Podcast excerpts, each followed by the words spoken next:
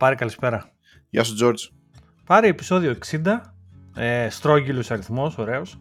Έχουμε Ε, χαθεί, Τζόρτζ, έχουμε διαλυθεί, δεν υπάρχει ε, ρυθμός, τίποτα. Η σχέση μας περνάει μια κρίση ξανά. Μόνιμα, μόνιμα. Έχουμε Μια. εδώ και δύο χρόνια, ε, θα έλεγε κάνει.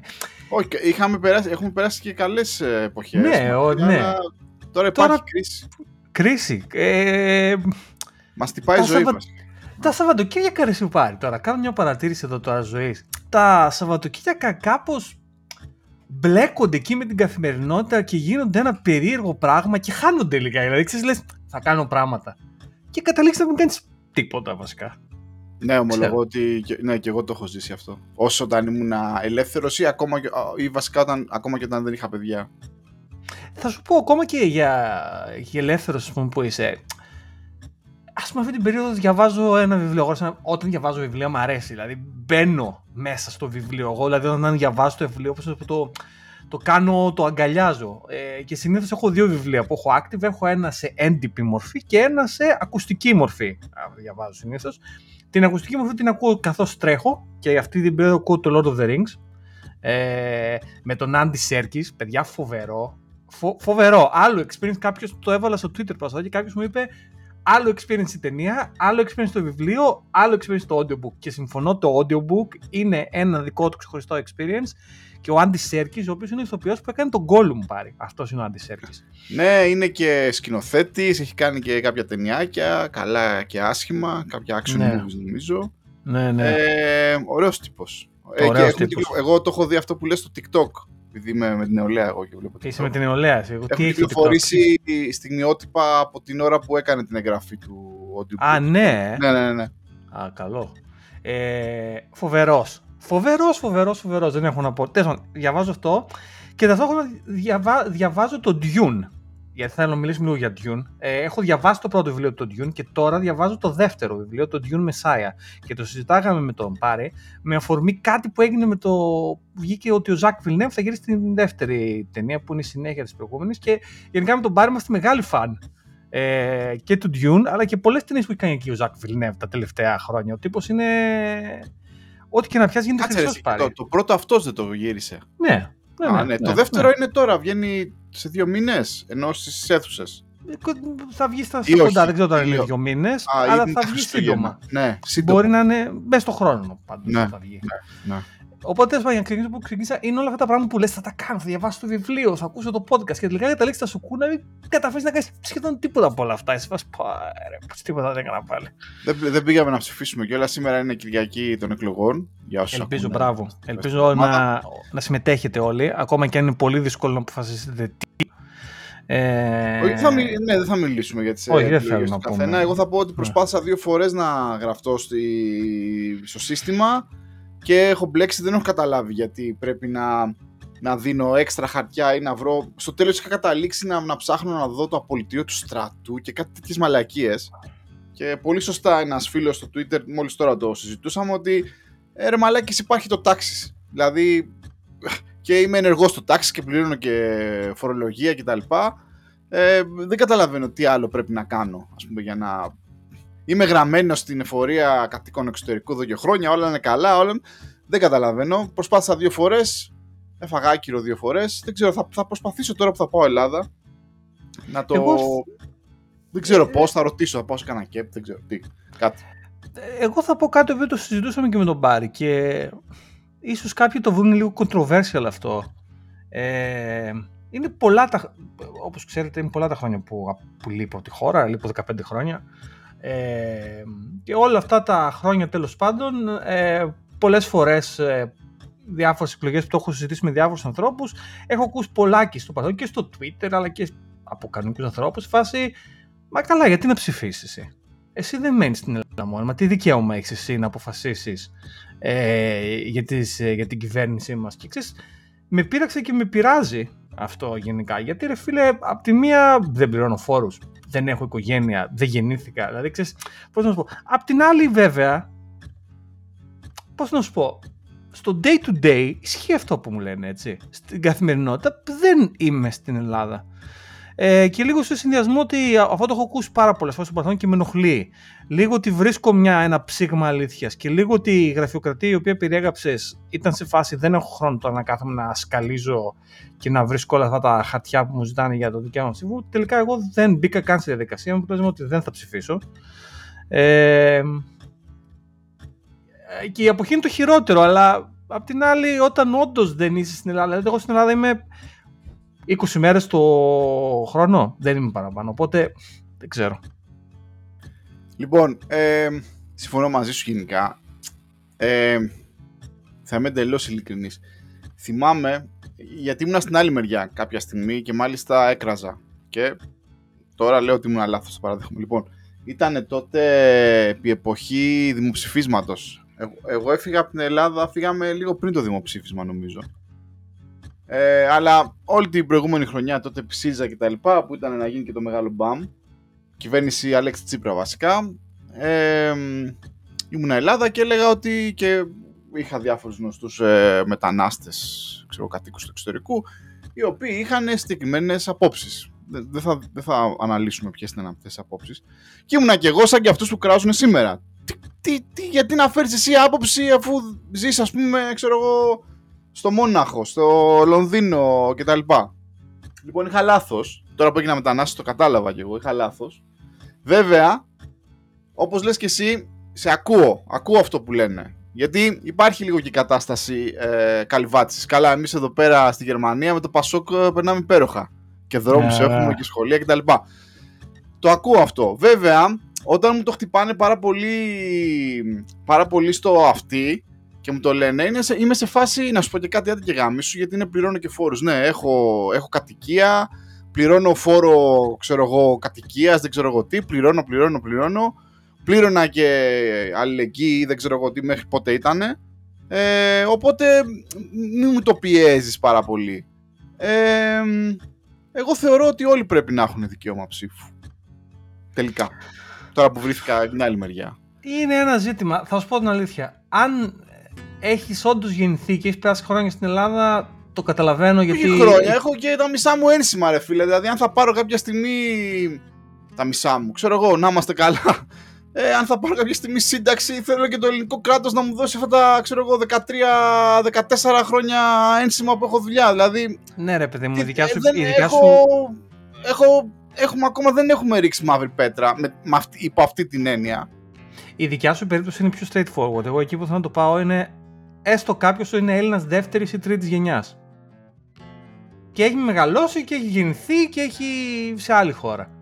Έχει δικαίωμα ψήφου ή δεν έχει; Δύσκολα πράγματα αυτά, δεν, δεν ξέρω. Ναι, τώρα μιλάσουμε για τα παιδιά μου. Τα παιδιά μου γεννήθηκαν και αυτή ναι. τη στιγμή το μόνο διαβατήριο που έχουν είναι το βρετανικό. Θα, θα κάνουμε μια προσπάθεια τώρα να πάρουμε το, το ελληνικό με τη γραφειοκρατία κτλ. Βέβαια, έχουν δηλωθεί Έλληνες πολιτέ, δεν έχει σχέση το διαβατήριο αυτό.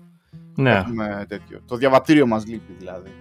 Ε, ξέρω εγώ τα παιδιά μου έχουν λόγο για το τι θα γίνεται στην Ελλάδα. Αν ξέρω εγώ μεγαλώσουν... Τι να πω, δεν ξέρω. Ναι, δεν είναι εύκολη απάντηση ναι, δεν, θέλω να, δεν θέλω να είμαι εριστικός. Α, ναι, όχι. Δεν θέλω να... Εγώ νιώθω ότι εγώ πάντως θέλω να έχω λόγο. Γιατί όπως λέω θέλω να πάρω και μέρος της σύνταξής μου από την Ελλάδα. Έχω έχω ξέρω εγώ, δουλέψει για το ελληνικό συνταξιδιωτικό. Δίνω φόρους, πληρώνω γιατί έχω μια κατοικία στην Ελλάδα και πληρώνω φόρο κτλ. Ε, άρα ε, δεν με έχει ξεχάσει το ελληνικό κράτος, δεν το έχω ξεχάσει και θα ξανασυναντηθούμε κάποια στιγμή. Εντάξει, ναι, να ανοίξουμε μια φιλοσοφική ερώτηση για τα παιδιά μου ή τα παιδιά των παιδιών μου. Εντάξει, αυτό είναι τελείω δεν, δεν είναι εύκολη απάντηση. Τέλος πάντων, anyway. Ε, όσοι είστε στην Ελλάδα, ελπίζω να το εξασκήσετε. Θα μπορούσα όμως να σου πω κάτι, George. Θα μπορούσα όμως να μην πω στη διαδικασία. Για τα παιδιά μου τώρα σκέφτομαι. Να μην πω στη διαδικασία να τους δώσω την ελληνική ηθαγένεια. Άρα το την έδωσα, γιατί θέλω να έχουν και το ελληνικό διαβατήριο.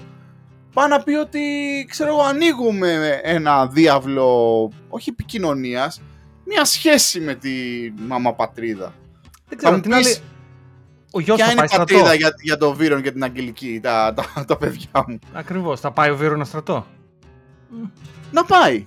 Θα πάει, γιατί να μην πάει, ξέρω εγώ. Ξέρω εγώ. Ναι, δηλαδή απ' την άλλη θα, θα, θα τον ρωτήσουμε όταν γίνει 18. Δεν ξέρω. Δηλαδή, ναι, τι θα είναι η άποψή από του. την άλλη, ξέρεις, θα, μπορέσει ο- θα μπορέσει να έχει access στα ελληνικά πανεπιστήμια. Αν μου πεις, θα δώσει πανελλήνιες. Και πώς θα δώσει πανελλήνιες αν δεν πηγαίνει και ελληνικό σχολείο και το, το όχι το λέει όχι. Όχι. ε, ναι, ωραία. Ε, εντάξει, δηλώνω ότι δεν έχω αποφασίσει ακόμα και δεν θέλω να είμαι ε, ξέρω εγώ, αρνητικός, αλλά εγώ ήθελα να ψηφίσω. Και εγώ Ναι. δηλαδή θα το. Τώρα που έχει ανοίξει ο δρόμος, επιτέλους, την επόμενη φορά θα το κάνω. Δηλαδή θα βρω τον τρόπο, θα κάνω όλα αυτά τα χαρτιά. Ελπίζω να βελτιωθεί και η διαδικασία. Ε, τις επόμενες δηλαδή εκλογές θα το κάνω. Όταν να ξαναγίνει. Είναι δύσκολα φιλοσοφικά ερωτήματα αυτά. Ξέρεις, κάποιος που μας ακούει και μπορεί να διαφωνείτε με μένα, με, το- με τον Μπάρι, με το- και τους δυο μας, δεν ξέρω τι. Ξέρεις, κρατήστε λίγο ένα ανοιχτό μυαλό, γιατί όταν τελικά παίρνεις μια απόσταση από την πατρίδα, ε, ξέρεις, η εικόνα που βλέπεις είναι εντελώς διαφορετική και οι αποφάσεις που παίρνεις είναι υπό τελείως διαφορετικό πρίσμα. Άρα, ξέρεις, αν μας ακούτε από την Ελλάδα και διαφωνείτε, ξέρεις, ε, κρατήστε μια... ε, Φίλε, ένα να ανοιχτό πω, μυαλό. όμως, κα- να πω όμως την κακία μου. Και, ο- δε- δεν, θα, δεν έχει να κάνει τώρα ούτε με τις εκλογές κτλ. Θα ρίξω χολή τώρα για, για εμάς τους ίδιους Έλληνες ποιοι είμαστε και θα χαλάσω λίγο την τούρτα για όλους αυτούς τους ρομαντικούς σαν και σένα George που μερικοί ξέρω εγώ ζουν στο εξωτερικό και θέλουν να γυρίσουν στην Ελλάδα κτλ. Θέλω να πω αυτοί είστε, αυτοί είμαστε κάνε ένα βήμα πίσω και, και δες, δες αυτή τη, ας το δούμε λίγο ψυχολογικά. Δες ας πούμε πώς σε βλέπει, πώς σε βλέπει ο, ο συμπολίτης σου, έτσι. Δε, okay, προφανέστατα, είστε πολίτες της ίδιας χώρας, είστε πολίτες, ε, μένετε διαφορετικά, δηλαδή, οκ. Κι όμως, φαντάσου ότι ρε παιδί μου σε βλέπει με μισό μάτι. Όταν λες συμπολίτη, ποιον εννοείς, τον, τον συμπολίτη Λαμιώτη, τον συμπολίτη Αθηναίο ή τον συμπολίτη Λονδρέζο; Ποιον εννοείς τώρα, γιατί με λάθος μπέρδεψες. έκφραση, όχι συμπολίτες. Ε, είστε Συμπατριώτες. πολίτες του ελληνικού, του ελληνικού τέτοιου. Της ελληνικής δημοκρατίας. Ναι. Ε, και όμως σε βλέπει με μισό μάτι. Και τι Ναι, θέλω με να βλέπει πω. διαφορετικά, ναι. Ναι, γύρνα τώρα εσύ στην Ελλάδα, George, με 15 χρόνια εμπειρία στο Λονδίνο και πήγαινες στη γαμμένη την ελληνική αγορά να δουλέψεις. Αυτή η έκφανση ήρθες εσύ τώρα να μας πεις τι να κάνουμε να δουλέψεις. Είναι μία από τις εκφάνσεις γιατί εσύ να ψηφίσεις ενώ εμείς είμαστε εδώ. Το ξέρω, ακούγεται πολύ εριστικό, αλλά εγώ το πιστεύω. Είμαστε σε αυτό το επίπεδο, είμαστε κολοφάρα και το λέω. Και μερικές κοίταξε, φορές μπορεί να το έχουμε πει και εμείς οι ίδιοι αυτό. ε, Δηλαδή δεν βγάζω ούτε τον εαυτό μου απ' έξω. Κοίταξε να σου πω κάτι. Ε, και για μια και του θίγει το θέμα. Ένα, α, μια, ένας από τις απαντήσεις που έδωσα στη μητέρα μου προσφάτως που με ρώτησε, «Ρε εσύ Γιώργο μου λέει, γιατί δεν γυρνάς σε Ελλάδα, αφού εντάξει, ξέρεις. Θα μπορούσες. Ε, η Ελληνίδα μάνα το παιδί το θέλει κοντά, ξέρεις, είναι ένα γεγονός αυτό. Ε, και το, αυτό, ένα από τα πράγματα που της απάντησα τέλος πάντων είναι ότι, κοίταξε να δεις, εγώ δεν έχω δουλέψει ούτε μία ημέρα σε ελληνική εταιρεία με Έλληνες, με πλειοψηφία Ελλήνων συναδέλφων, με αποτέλεσμα τον Έλληνα εγώ δεν τον γνωρίζω κατά την διάρκεια της εργατικής του ε, ώρας. Δηλαδή αυτές τις 8-10 ώρες που ο Έλληνας δουλεύει, εγώ δεν τον γνωρίζω. Και, σ- και επιμένω ότι οι άνθρωποι έχουμε άλλη περσόνα όταν δουλεύουμε και άλλη περσόνα στην κανονική μας. ζωή. Είμαστε άλλοι άνθρωποι. Δεν είμαστε το ίδιο πράγμα. Και εγώ σε αυτή τη φάση της ζωής μου που είναι δεν έχω την υπομονή και δεν μπορώ και δεν θέλω να μάθω τον Έλληνα εργαζόμενο συνάδελφο. Δεν μπορώ. Ούτε, ούτε παιδιά, το δεν γίνεται. κίνητρο, ρε φίλε. Ούτε το Δεν κίνητρο. Πες, είναι ας πούμε, θέμα κίνητρο. Πες ε, κίνητρο βρίσκεις μπορώ να την βρω. αγάπη της ζωής σου, είναι μόνο στην Ελλάδα. Να, να, ένα ωραίο κίνητρο, ξέρω εγώ. Ή, α, η οικογένεια έχει άμεση ανάγκη, ναι, τα παρατάμε όλα κτλ. Να, ένα άλλο μεγάλο κίνητρο κτλ. Ή, δεν μπορώ, θέλω ήλιο φραπέ, δεν γίνεται. Το καταλαβαίνω ότι το σέβομαι, ναι, αυτό είναι ένα κίνητρο. Αλλά αυτό περί κολο- κολοφάρας, εγώ το, το πιστεύω. Αυτό Κοίταξε που- να. τα- τα- Ναι. Είμαστε πάρει, να σου πω κάτι. Γιατί ας πούμε, εντάξει, κάνουμε, κάνουμε τώρα, αναμασούμε τα ίδια, το έχουμε ξαναπεί στο παρελθόν, αλλά τότε που λες με το δημοψήφισμα, όταν εσύ στην Ελλάδα και εγώ ήμουν εδώ. Ε, ακούγαμε πράγματα τότε και τα ακούγαμε από φίλους και γνωστούς που μας λέγανε εντάξει, μωρέ τώρα, α, τι γλίτωσες εσύ τώρα, τι σε ενδιαφέρει για το δημοψήφισμα κτλ.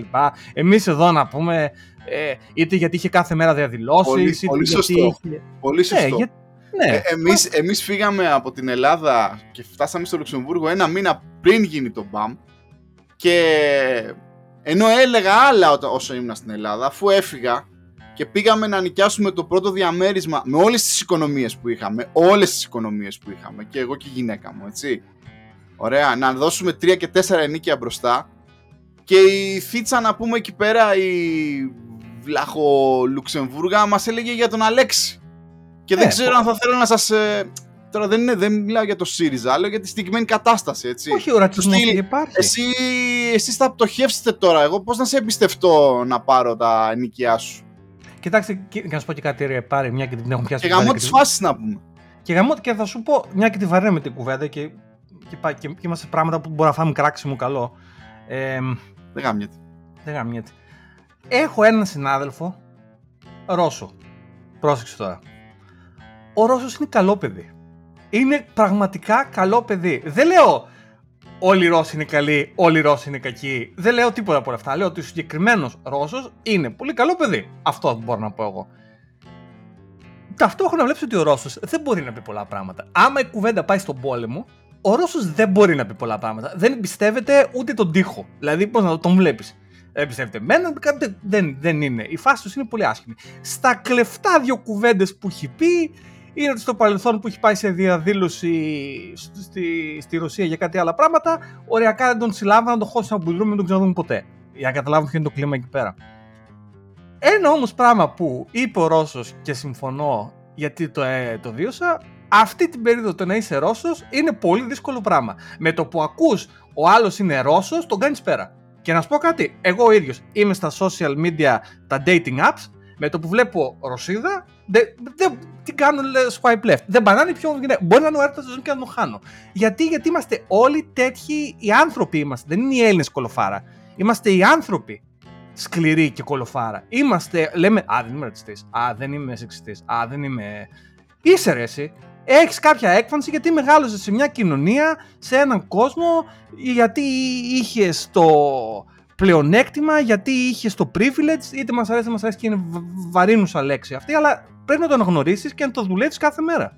Γιατί έχεις πρόβλημα. Και αν είσαι. βas- Όχι, εγώ δεν είμαι ρε. Δεν έχω πρόβλημα. Εγώ, κανένα- όχι. Είμαι κομπλέ, είμαι τέλειος. Ε, δεν λύνονται έτσι τα προβλήματα. Δεν γίνεται. Και δυστυχώς, να. Όταν ήμασταν Έλληνες, ήμασταν στο Λουξεμβούργο, στο Λονδίνο και μας κράζανε, μας κάνανε χαζοαστιάκια ότι είπαμε: Μην αφήνεις λεφτά κοντά στον Τζόρτζ γιατί είναι Έλληνας, θα τα δανειστεί και δεν θα τα δώσει ποτέ. True story. Δηλαδή, Ναι, ρε, ε, μαλάκα, και, ναι. ναι, και να χωρίστε τώρα. Βλέπεις τον άλλο λέει Ρώσος και λες: Ρώσος. Λες να είναι κατάσκοπος. Anyway. Ε, απλά το, κα- το, το αντιπαραφέρω αυτό ως προς το ότι οι Έλληνες είμαστε που λες, ε, που λες είμαστε κολοφάρα. Εντάξει, είμαστε οι άνθρωποι, ρε φίλε, σκληροί. Δεν είναι. Ο Έλληνας όταν πονάει και εσύ σηκώθηκες και έφυγες και τώρα έρχεσαι και του λες: Α, κάτσε να σου πω εγώ μεγάλε, ποια είναι το σωστό μοντέλο διακυβέρνησης. Ε, εντάξει, θα σου πει αγαμίσου. Ε, δηλαδή, Το ακούω, δεν το λέω ακούω, δίκιο το άδικο. ακούω. Ναι. Ναι, δεν λέω δίκιο άδικο. Λέω ότι ο άλλος έχει, έχει περάσει το, την κόλαση. Ε, anyway, το βαρύναμε. Αλλά αυτό που θα πω για να το κλείσω αισιόδοξο, γιατί μου αρέσει το αισιόδοξο. Ε, οι επόμενες γενιές Ελλήνων που τώρα τελειώνουν το πανεπιστήμιο, τα παιδιά που γεννηθήκαν το 2001, 2002, 2003 εκεί πέρα, που είναι κοντά στα τέλη του πανεπιστημίου, ξέρεις, δεν φάγανε την μαυρίλα καθώς γινότανε. Την βιώνουν στο πετσί τους την κατάσταση τώρα, αλλά δεν φάγαν την πόλωση σε τόσο μεγάλο βαθμό, αυτό που συζητάμε αυτή τη στιγμή. Και είμαι αισιόδοξος ότι ίσως τελικά αυτά τα παιδιά να κάνουν καλύτερες επιλογές για τη χώρα. Και για τον εαυτό τους και για την οικογένειά τους και τελικά για τη χώρα. Αυτό είναι το αισιόδοξο που θα αφήσω εγώ. Μακάρι. Εντάξει, Ποιοι είμαστε εμείς τώρα, εμείς να, να κρίνουμε. είμαστε ου- Αυτά. Καλή ψήφο σήμερα. Ε, δύσκολες ε, Ε, λογικά οι θα, αποφάσεις θα, πάντα. έχει, λογικά θα έχει ξανά επαναληπτικέ. Έτσι πιστεύω κι εγώ. Ναι. Έτσι Τις οποίες πιστεύω. θα ψηφίσω κανονικά, George. Θα είσαι εκεί, ε. Θα είμαι Ελλάδα. Ναι. Γιατί να το πούμε γι' αυτό, ο Πάρη φεύγει για ένα δίμηνο. Πάρει πόσο θα πάρει εκεί ένα break καλό. Ναι, όχι από τη δουλειά. Ναι, Θα αυτή. πάρουμε ένα break από το, από το grind, να πούμε. Από το Λονδίνο εδώ. Ναι, θα κατέβουμε στην Ελλάδα για σχεδόν δύο μήνες θα- και θα Τέλεια. μοιράσουμε τη ζωή μας μεταξύ δύο οικογενειών. Ε, τέλεια. Τέλεια. Ε, ναι, οπότε θα ψηφίσει δεύτερη. Το άλλο που έγινε βέβαια να ορίστε λέμε, πια και λέμε για εκλογές και είμαστε σε αυτή τη φάση και το κάναμε πολιτικό το σήμερα το ζήτημα κακός. Ε, στην Τουρκία απέναντι γίνανε εκλογές. Κοίτα να δεις που ο Ερντογάν θα ξανακερδίσει. Ε. Τώρα με ποιον τρόπο βγήκανε κάτι για νοθείς και τα λοιπά. Υπήρχε μια αισιοδοξία στην Ευρώπη ότι ξέρεις, θα φύγει ο Σουλτάνος κτλ. Είναι ο γείτονας λίγο, έχει αυτός ένα εγώ, θέμα. σαν Πάρης βέβαια δεν είμαι ούτε έγκυρη πηγή. Εγώ δεν έχω εμπιστοσύνη στην ε, τουρκική δημοκρατία. Ε, τώρα καλά, μη γελιόμαστε. Ε, Προφανώς. αυτό, αυτό έχω μόνο να πω. Αλλά μπορεί, εντάξει, τώρα αυτό είναι μια, αυτή είναι μια φαρπεδόβια Πολύ, ναι. άποψη. Κάθομαι εγώ και ο Τζόρτζ τώρα και πίνουμε το φέρο καπουτσίνο και λέγαμε καλά τώρα αυτή, τώρα την άσυτα. Ναι. Αυτό. Τέλος πάντων, Αυτά. Θέλω να πω ένα άλλο θέμα. Πάρε να το γυρίσουμε, πάμε σε κάτι πιο γνωστό. Θέλω να πούμε για τον ε, φίλο μας τον ChatGPT. Πάμε, Ε, ρε, πάμε, George, πάμε. Ε, πρόσεξε με μιλάμε- τώρα λίγο, γιατί Χαμός, τον- χαμός. Άκου τώρα. Θε- Δεν ξέρω αν διαβάσετε και θα αφήσω ένα link από κάτω. Ε, ο, τον, τον Donald Knuth, τον ξέρουμε όλοι. Ε, Είναι ο μπαμπάς μας. Ε, ε, έχει γράψει και το Magnus Opus, να πούμε το 8 τόμους ε, algorithmic ε, σκηνικό. Anyway, τον ξέρουμε τον Knuth. Ε, βγήκε να κυκλοφορήσει στο Hacker News, αν μου όποιοι διαβάζετε, αλλά θα το αφήσω και ένα link από κάτω, αν θέλετε να το δείτε. Ε, badguys.fm, έχουμε website. Ε, και έκανε, έκανε 10 ερωτήσεις στο ChatGPT. Οι ερωτήσεις δεν είναι αυτό που περιμένετε. Δηλαδή δεν περι- θα περιμένετε από τον Knuth να του κάνει ερωτήσεις σχετικά με αλγορίθμους και τέτοια σκηνικά. Όχι. Γιατί; Γιατί είναι ο Knuth αυτός που είναι; Γιατί δεν σκέφτεται μόνο σαν προγραμματιστής. Σκέφτεται με λογική. Τα προβλήματα και οι αλγόριθμοι που λύνουν είναι πολύ ξέρεις, είναι αυτό που λέγαμε λογική στο πανεπιστήμιο, ρε φίλε. Ο άνθρωπος κινείται σε άλλο επίπεδο ε, σκέψης και επίλυσης προβλημάτων και έβρεσης προβλημάτων. Λοιπόν, έκανε 10 ερωτήματα ε, τα οποία να τα διαβάσετε και ο ChatGPT το απάντησε.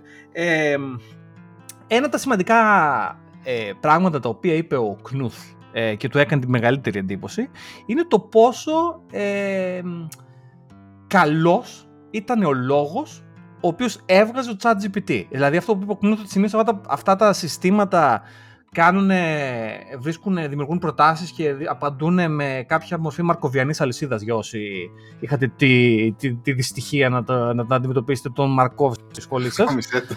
Ε, ε, λοιπόν, απαντάνε με μια μορφή μαρκοβιανής αλυσίδας. Αυτό δεν είναι έτσι. Αυτό προφανώς δεν λειτουργεί έτσι και φαίνεται ότι δεν λειτουργεί έτσι. Κάτι άλλο έχουν κάνει. Εγώ πιστεύω ότι έχουν. και το λέει και ο Κνούθ λίγο πολύ ότι έχουν κάποια.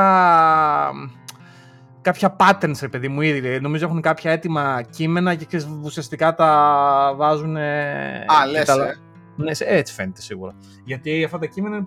Anyway, σίγουρα υπάρχει κάποια τέτοια μορφή. In any case, ε, αυτό όμως που είπε ο Κνούθ και το λένε πολλοί άλλοι και είναι ένα πρόβλημα και οι άνθρωποι το έχουμε αυτό είναι όταν λέμε μια χαζομάρα κάτι που δεν ισχύει αλλά όταν το λες με τόσο μεγάλη σιγουριά με τόσο μεγάλο conviction με, α- με απόλυτο τρόπο τότε αυτό όσο ψέμα κι αν είναι μπορεί πολύ εύκολα να το πάρει ο κόσμος για αλήθεια. Δηλαδή τι, δίνει δύο παραδείγματα που θα αναφέρω. Το ένα παράδειγμα είναι σ- ότι ο ChatGPT σε, και το έγραψαν ένα άρθρο, μια αμερικανική εφημερίδα, ότι έγραψε για ένα και καλά σκάνδαλο που έγινε σε ένα πανεπιστήμιο, όπου ένας καθηγητής, ο οποίος είναι πραγματικός άνθρωπος, και καλά την έπεσε σε φοιτήτρια. Αυτό δεν, είναι- δεν είναι ποτέ. Ε, και όσο αφορά τον Knuth, έδωσε κάποιες απαντήσεις αντιστοίχως για κάποιο research που και καλά έγινε, πάλι δεν έγινε ποτέ. Αλλά αυτό που είπε ο Knuth είναι ότι αυτός ο ChatGPT το είπε με τόσο μεγάλο conviction που ο πολύς ο κόσμος θα δυσκολευτεί πάρα πολύ να καταλάβει ότι αυτό δεν είναι αλήθεια. Και το, το συμπέρασμα τέλος πάντων που έκανε είναι ότι πιστεύαμε ότι όταν θα έρθει το singularity λέει, δηλαδή όταν και καλά το, το, το, το, η τεχνητή νοημοσύνη θα έχει ε, τέλος πάντων θα είναι σκεπτόμενο πράγμα το οποίο δεν πιστεύω ότι είμαστε εκεί ακόμα, αλλά anyway. Ε, δεν ξέρω τι πιστεύουμε, θα μας καταστήσει και τα λοιπά, αλλά αυτό που λέει είναι ότι έχει τόσο πολύ κόσμος ε, πρόσβαση και τόσο εύκολα σε κάτι το οποίο είναι τόσο μέτριο που αυτό δημιουργεί μεγάλα μεγάλα ερωτήματα και προβλήματα σχετικά με το τι είναι αλήθεια και τι δεν είναι αλήθεια και πώς κάνουμε fact check και πώς όλα αυτά τα πράγματα τα οποία είναι σημαντικά σε μια δημοκρατία και σε μια χώρα και σε μια κοινωνία τέλος πάντων.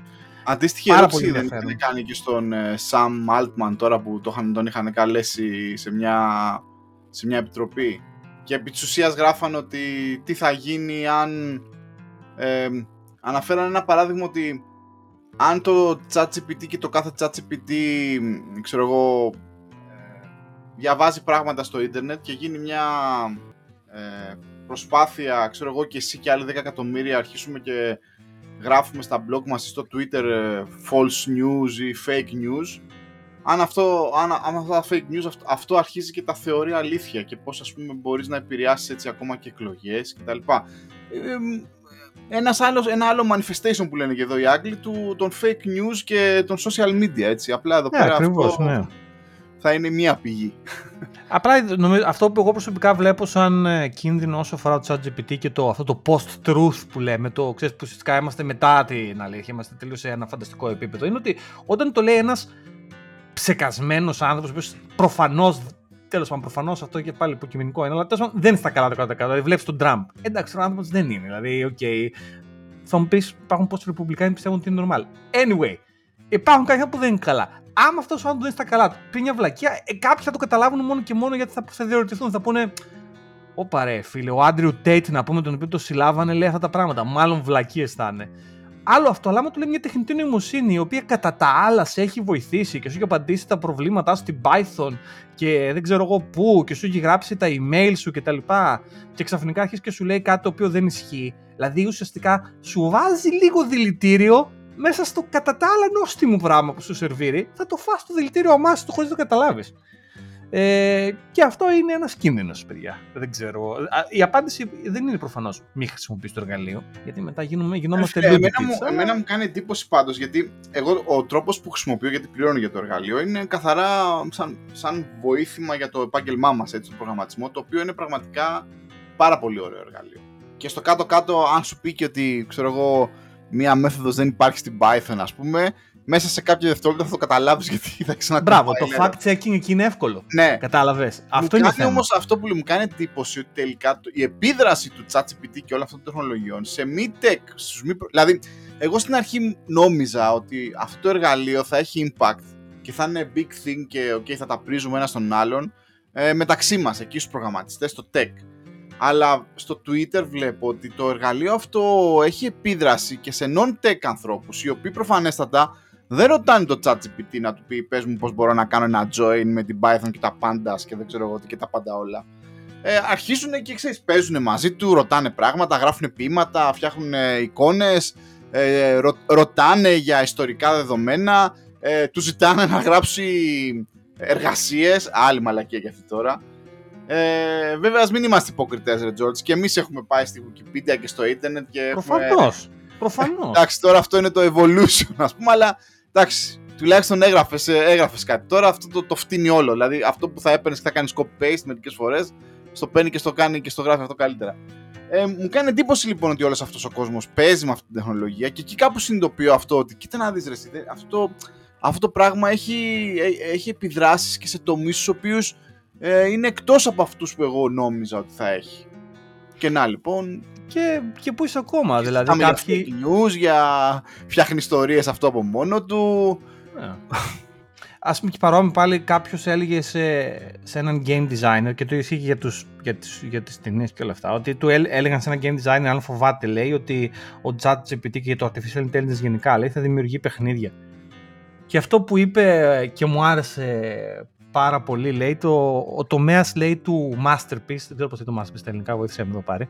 Ο τομέας του αριστουργήματος είναι αποκλειστικά και μόνο λέει στο χωράφι των ανθρώπων. Δεν ξέρω αν αυτό είναι ρομαντικό, αλλά αυτό που είπε μου αρέσει. Δηλαδή, γιατί τι, γιατί αυτά τα τεχνίνου είναι πάρα πολύ καλά για να φτύνουν γενικόλογες μπουρδες. Χρήσιμες μπουρδες. Δεν είναι, μην το πάρουμε δηλαδή. Γενικόλογα πράγματα θα είναι πάρα πάρα πάρα πολύ καλό και μετά οι άνθρωποι θα μπορούν να κάνουν ίσως focus και να συγκεντρωθούν να κάνουν πράγματα τα οποία είναι πραγματικά, πραγματικά αριστουργήματα.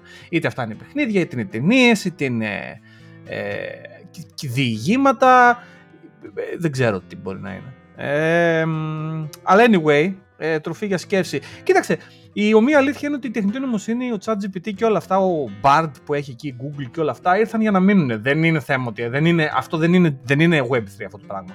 Δηλαδή δεν είναι ότι θα χαθεί κτλ. Ε, τι θα γίνει, πώς θα χρησιμοποιήσουμε αυτό το εργαλείο, το τι να σου πω. Πιστεύω όταν και οι αρχαίοι ανακαλύψαν τη φωτιά, στην αρχή ήταν σε φάση, φίλε, την πατήσαμε. Εντάξει, καεί κανδάση, δεν λέω, αλλά ταυτόχρονα ο πολιτισμός μας έκανε άλματα λόγω της φωτιάς. Άρα δεν ξέρω. Δεν ξέρω αν, αν, είναι, αν είναι καλή η σύγκριση της τεχνητή με τη φωτιά, αλλά είναι κάτι πολύ μεγάλο. Πιστεύω. Το χρησιμοποιώ καθημερινά, αυστηρά βέβαια, για, στον χώρο του προγραμματισμού. Σε γενικές γραμμές είναι πάρα, είναι πάρα πολύ καλό. Σε, δηλαδή, σε σημείο που μερικές φορές αρχίζω και φοβάμαι και λέω ότι αν θα γίνει καλύτερο, ίσως αρχίζει και φτύνει πραγματικά ολοκληρωμένες λύσεις και δεν χρειάζομαι. Δηλαδή, το, το έχω νιώσει. Pilot, το, το, Ο Copilot δεν είχα χρησιμοποιήσει. Δεν το είχα χρησιμοποιήσει. Ναι. Εγώ, εγώ ναι, πληρώνω ναι, Copilot 10 λίρες κάθε μήνα.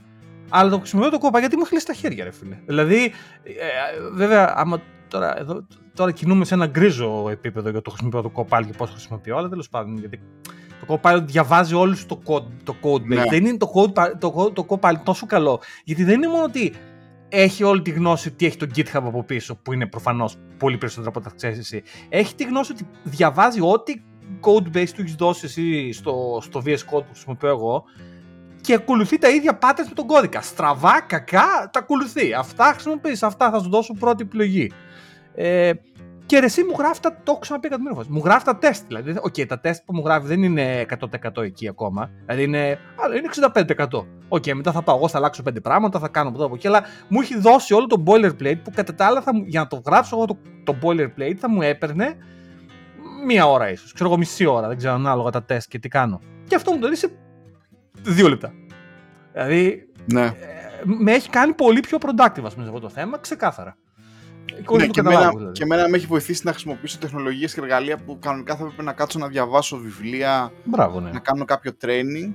Συγκεκριμένα, ας πούμε, το έχω ξαναπεί, ασχολούμαι αρκετά τώρα τελευταία με την Python και έχω μπει και λίγο στα λιμέρια του data analysis και όλα αυτά με, αυτές, με αυτά τα τα libraries όπως το Pandas που ήμουν εντελώς άσχετος έτσι δεν λέω ότι ήμουν ασχετικός αλλά έχοντας κάποια λογική και κάποια fundamentals από το χώρο ε, και διαβάζοντας κάποια χαρακτηριστικά ξέρεις σε κάνει navigate μέσα στη, στη, στα δύσκολα και βλέπεις ότι με, με, την τριβή σε μαθαίνει κιόλας έμεσα πώς να ναι. κάνουμε αυτό, πώς να κάνουμε το άλλο Προσπαθώ μερικές φορές να συγκρίνω τα αποτελέσματα με το Google Bard, νομίζω ότι είναι πολύ πιο πολύ πίσω.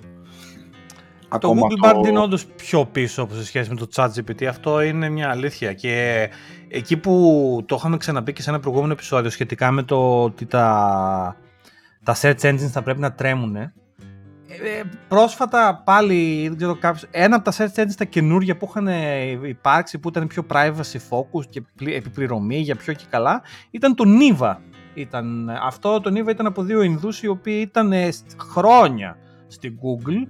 Ο ένας από αυτούς μάλιστα ήταν ο VP of Search και τα λοιπά και ο άλλος ήταν πάλι ένας high manager τέλος πάντων και είχαν κάνει αυτή το startup την Niva το οποίο ήταν επιπληρωμένη search engine, ε, privacy focus κτλ. Το οποίο έκλεισε, εκεί το πήγαινα.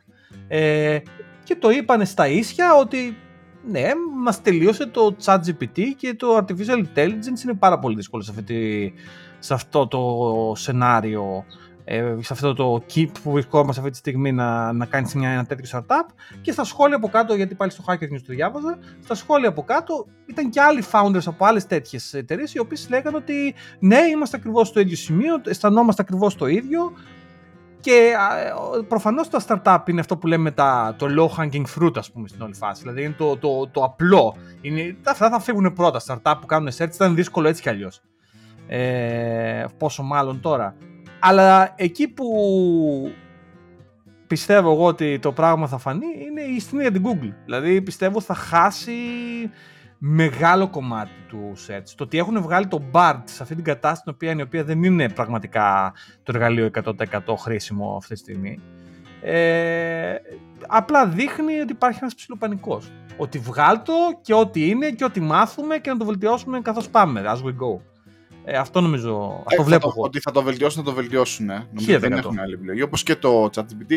Ε, το, το μεγάλο ερώτημα εδώ πέρα που αναφέρουν αρκετοί, δεν είμαι εγώ αυτός που θα το αναφέρω πρώτος, είναι αυτά τα engines συγκεκριμένα για το ChatGPT έχουμε τις περισσότερες πληροφορίες κοστίζουν πολύ για να φτύσουν ναι αυτό είναι, αυτό είναι το μόνο δηλαδή γκρίζο στην 20, 20 λίρες, 20 δολάρια το μήνα ε, και με, ακόμα και με εκατομμύρια subscriptions δεν καλύπτουν τα έξοδά τους ε, σε data center και γενικά σε έξοδα infrastructure. Δεν ξέρω αν Ναι. αυτοί ε, από εδώ και πέρα θα προσπαθήσουν να, να εστιάσουν στο πώς θα το κάνουν πιο performant και όχι να εξελίξουν κι άλλο το μοντέλο. Ίσως είναι good enough, ας πούμε. Δεν ξέρω, δε- δεν είμαι μέσα στα... Ένα, Κάζο. πα- εν- ένα, ένα, ένα πράγμα το οποίο αγνοούμε λίγο, γιατί ξέρεις, ο- όπως όταν κοιτάμε το Aussie Layer, το Aussie Layer για όσο το ξέρετε είναι ουσιαστικά το πώς ε, είναι, σαν μια, είναι κομμάτια, πώς, πώς στείνεται ένα δίκτυο, πώς φτάνουμε από το καλώδιο μέχρι στο ότι αυτή τη στιγμή με τον Μπάρ είμαστε στον Chrome και γράφουμε ένα επεισόδιο, ωραία. Ναι. Το Aussie Layer είναι ουσιαστικά επίπεδα διαφορετικά από πρωτόκολλα τα οποία δημιουργούν μια επικοινωνία μεταξύ του δικτύου και του software του υπολογιστή. Ωραία. Όπως λοιπόν υπάρχουν όλα αυτά τα layers και στο τεχνητό- στην τεχνητή νοημοσύνη, όσο κατεβαίνεις προς τα κάτω και μιλάμε ότι και είναι το ChatGPT που είναι στον browser, που είναι πάνω από το δίκτυο, που είναι σε έναν server, σε ένα μηχάνημα δηλαδή το οποίο του, του, του γαμάει το κέρατος, συγγνώμη. Κάτω από αυτό, μέσα στον server λοιπόν, είναι η Nvidia. Όλα αυτά τα μοντέλα παίζουν τρελή μπαλίτσα σε αυτές τις κάρτες γραφικών, οι οποίες κάρτες γραφικών ήταν αυτές που κάνανε drive και το Web3, θέλω να πω. Δηλαδή όλο αυτό το mining που γινόταν, μιλάμε για στρατιές από κάρτες γραφικών. Θέλω να πω το εξής. Ο αόρατος γίγαντας, μέχρι στιγμή ακούμε σαν τον Λιακόπουλο τώρα, ποιοι και γιατί; Γραφές. Να φέρει τα βιβλία αυτά τώρα, θα τα βγάλουμε. Τώρα, αγοράστε. Για πάρτε Σηκωθείτε. τηλέφωνο τώρα. Ε, 0800 George, τώρα. λοιπόν, anyway, η Nvidia είναι ο όρατος γίγαντας αυτή τη στιγμή. Η Nvidia, Τα ρώσικα σου χόη. τα ρώσικα, Τα υπερόπλα. ο γίγαντα, η αρκούδα της στέπας. Λοιπόν, η αρκούδα, η Nvidia, πες, πες. Ναι, όχι, η η Nvidia χέζεται στο τάλο αυτή τη στιγμή, ε. Και δεν είναι απλά ότι. προ- Προσέξτε, δεν είναι απλά ότι πουλάει κάρτες με το κιλό τα τελευταία δύο χρόνια γιατί όλοι οι παλαβοί με το Web3 κάνανε mining και αγοράζαν κάρτες και δεν μπορούσες να πάρεις κάρτα για να παίξεις, να πούμε το κολοπαιχνίδι σου, να πούμε σαν άνθρωπος. Και κοστίζουν οι κάρτες ένα χιλιάρικο η μία κάρτα. Καλύτερα να πάρεις δύο PlayStation να πούμε να τα στήσεις εκεί πέρα. Ε, δεν είναι μόνο αυτό. Τώρα με το τεχνητή νοημοσύνη η Nvidia οδηγεί την όλη κατάσταση. Αν η Nvidia, και, και αυτό και πού το πάω, για να γίνει φθηνότερο το, η χρήση του ChatGPT και του learning και όλο αυτό το μοντέλο κτλ. θα γίνει μόνο αν με κάποιον τρόπο ε, υπάρξουν περισσότεροι ε, hardware providers τέλος πάντων σαν την Nvidia ή σαν την AMD που κάνει τις δικές κάρτες οι οποίες θα, θα δίνουν ε, ξέρεις, πιο φτηνό αλλά δεν είναι μόνο αυτό όλες αυτές οι κάρτες γιατί χρειάζονται ηλεκτρισμό δηλαδή μιλάμε πάλι είμαστε σε αυτή την έρμητη γη την οποία της πήρε με το αίμα. Δηλαδή δεν- τα, τα προβλήματα συνεχίζουν να είναι βασικά. Δηλαδή, και εμείς είμαστε και απάνω και λέμε ό, το chat GPT και όλα αυτά. Αλλά δεν έχουμε λύσει σημαντικά προβλήματα για πράσινη ενέργεια, για ε, όλα αυτά τα data centers, πώς θα γίνουν ε, cool down όταν ο πλανήτης υπερθερμαίνεται. Μιλάμε τώρα για προβλήματα. Ε, έχουμε μέλλον μπροστά. Δηλαδή αυτό που θέλω να πω γιατί τα λέω όλα αυτά. Έχουμε μέλλον, παιδιά, μπροστά. Δεν είναι ότι θα βγει ο Terminator και θα μας στερήσει. Ε, έχουμε πολλή δουλειά. Το Skynet. Το Skynet. Ε, ναι, για να δούμε. Ωραίο. Αυτό, Πάντως θα ναι. γίνεται όλο και καλύτερο αυτό το πράγμα. πιστεύω. Σίγουρα. Σίγουρα. Τώρα νομίζω εμένα μου ενεργοποίησε, δεν ξέρω για σένα, εγώ με ChatGPT Plus μου ενεργοποίησε και το browser ε, access. Δεν έχω ChatGPT εγώ, δεν το δεν χρησιμοποιώ έχεις. πολύ. Εγώ έχω τον Copilot, να σου πω, το πληρώνω 10 εκεί το, το μήνα. Ακόμα είναι- δεν μου έχει ενεργοποιήσει τα plugins. Αλλά βέβαια εντάξει, όχι ότι με ενδιαφέρουν πολύ τα plugins, αλλά νομίζω έχει ένα για κώδικα. Ξέρεις τι μου έκανε τρομερή εντύπωση, γιατί εγώ τώρα είμαι και λίγο τέτοιος ε, άνθρωπος. Γιατί καλό στο ChatGPT, ε, προσωπικά ψηλό, να σου πω την αλήθεια, δεν με χαλάει να κάνω και ένα search για να βρω το πάντα στο documentation και να το διαβάσω, γιατί έχω συνηθίσει να σου πω την αλήθεια. Ε, αλλά εκεί που κουφάθηκα είναι με το Mid Journey. Το Mid Journey είναι μια άλλη μορφή. Δεν το έχω χρησιμοποιήσει πολύ αυτό, για πες. Ρε φίλε, είναι τρομερό. Το Mid Journey είναι μιας άλλης μορφής τεχνητή νοημοσύνη που κάνει εικόνες και. Κάπως έχει ένα παράξενο πράγμα. Αυτό για να, για να πας στο Mid Journey πρέπει να το πας μέσω του ενός chat τέλος πάντων εκεί πέρα και να μπεις στο chat και να γράψεις στο chat και θα σου φτύσει. μια- Δηλαδή είναι πολύ, είναι πολύ φάση IRC του 98 να πούμε. Είμαστε, είμαστε που- εμείς κάποιοι γκίκουλες εκεί πέρα οι οποίοι το, το ψάξαμε και, και πήγαμε εκεί στο, και το κάναμε όλο αυτό. Αλλά τα αποτελέσματα που βγάζει είναι φανταστικά. Δηλαδή, Τα δάχτυλα τα κάνει δάχτυλα. Τα πρόσωπα είναι πρόσωπα. Οι εικόνες είναι ωραίες. Ε, ε, είναι κάτι φοβερό το Midjourney. Δηλαδή είναι... δεν ξέρω, είναι φοβερό πραγματικά. Ε, απλά τώρα, το Midjourney έχει άλλα προβλήματα που κατά την ταπεινή μου άποψη είναι προβλήματα θεωρητικής φύσεως. Τι είναι τέχνη, τι είναι όμορφο και τι είναι άσχημο. Πώς, από πού, από πώς μαθαίνει το Midjourney. Θέλω να πω για την τέχνη και για τα visual πράγματα, ταινίες, ε, παιχνίδια, εικόνες, ήχος. Το πεδίο μάθησης είναι μικρότερο και υποκειμενικότερο. Ε, δηλαδή δεν είναι hard science. Δεν είναι μαθηματικά. Ένα και ένα κάνουν δύο ψηλέ. Δεν μπορεί να το αφιζητήσει. Είναι κανόνα. Δεν είναι φυσική. Κι όμως κινείται. Είναι τέχνη. Τι είναι τέχνη; Δεν ξέρεις τι είναι τέχνη. Τέχνη είναι υποκειμενικό. Είναι δύο τούβλα το ένα πάνω από το άλλο τέχνη. Υπάρχουν όποια τμήματα σπουδών που το συζητάνε αυτό το ερώτημα. Ε, δεν, ε, δεν... Παρ' όλα αυτά, μέσα σε αυτό το limited κομμάτι γνώσης από το οποίο μαθαίνει το Mid Journey, παραδόξως τα αποτελέσματα τα οποία βγάζει είναι πάρα πολύ ωραία. Εντάξει, basic, αλλά πολύ ωραία basic. Ωραίος. Εντάξει, τέχνη Κοίτα, Τζορτζ έχουν απαντήσει και. Ο Χάρη Κλίν έχει απαντήσει αυτό. Τιτάνες έχει απαντήσει ο Χάρη Κλίν. και όλοι αυτοί. Ναι, έχει πει ο Χάρη Κλίν. Πρέπει να σακουλεύει σε τη φάση. Έτσι. Αυτό. Λοιπόν. λοιπόν, τα είπαμε και τα artificial intelligence, τα είπαμε αυτά. Τα είπαμε, θα συνεχίζουμε εκεί. Δεν ξέρω πόσοι από εσάς χρησιμοποιείτε, παιδιά, αλλά να είστε ειλικρινείς. Ναι, μερικοί, κοίταξε, πιστεύω, μερικοί, μερικοί τρέπονται να πούνε ότι το πληρώνουν. Πάλι θέλω να πω κάτι άλλο, γιατί γίνανε πολλά πράγματα αυτέ τις μέρες. Θέλω να πω, σε, σε έχω πάρει μονότιμα, σε έχω πάρει και σε, σε, σε, σε, σε βαράω σουτάκια να είμαι εκεί πέρα. Λοιπόν, Ωραίο, έλα πάμε. Σε βαράω σουτάκια εκεί από το πουθενά να μ' άκουγα τι γίνεται τώρα. Λοιπόν. Θέλω να μιλήσουμε για έναν άλλο κολοσσό. Και ξέρεις ότι αυτό το κολοσσό τον έχω στην καρδιά μου εγώ κοντά, την Nintendo. Πάμε. Θέλω να πούμε για την Nintendo και θέλω να πούμε για το Zelda. Ωραία. Το Zelda. Ρε, ασχέτως... έχει παράκρουση ο κόσμος, είναι τόσο καλό το καινούργιο. Πρόσεξε. Α, ε, αυτό θέλω να συζητήσουμε. Λοιπόν, πρόσεξε τώρα, δεις τι γίνεται. Λοιπόν, άκου τώρα. Και καθώς μιλάς, Zelda... κάνω, δεξιά, κάνω δεξιά εδώ πέρα στο, στο χώρο που έχω και βλέπω το Switch. Και δεν ακούγεσαι καλά στο μικρόφωνο.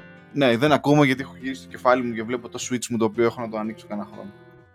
Λοιπόν, θέλω να μιλήσω ακριβώς για το Switch. Λοιπόν, να σας δώσω ένα background για όσους δεν είστε gamers και δεν ξέρετε τι διάλογο συζητάμε.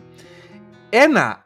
Βασικά, η, Nintendo έχει τρία τεράστια ε, franchises. Τρία τεράστια ε, παιχνίδια intellectual properties. Ωραία.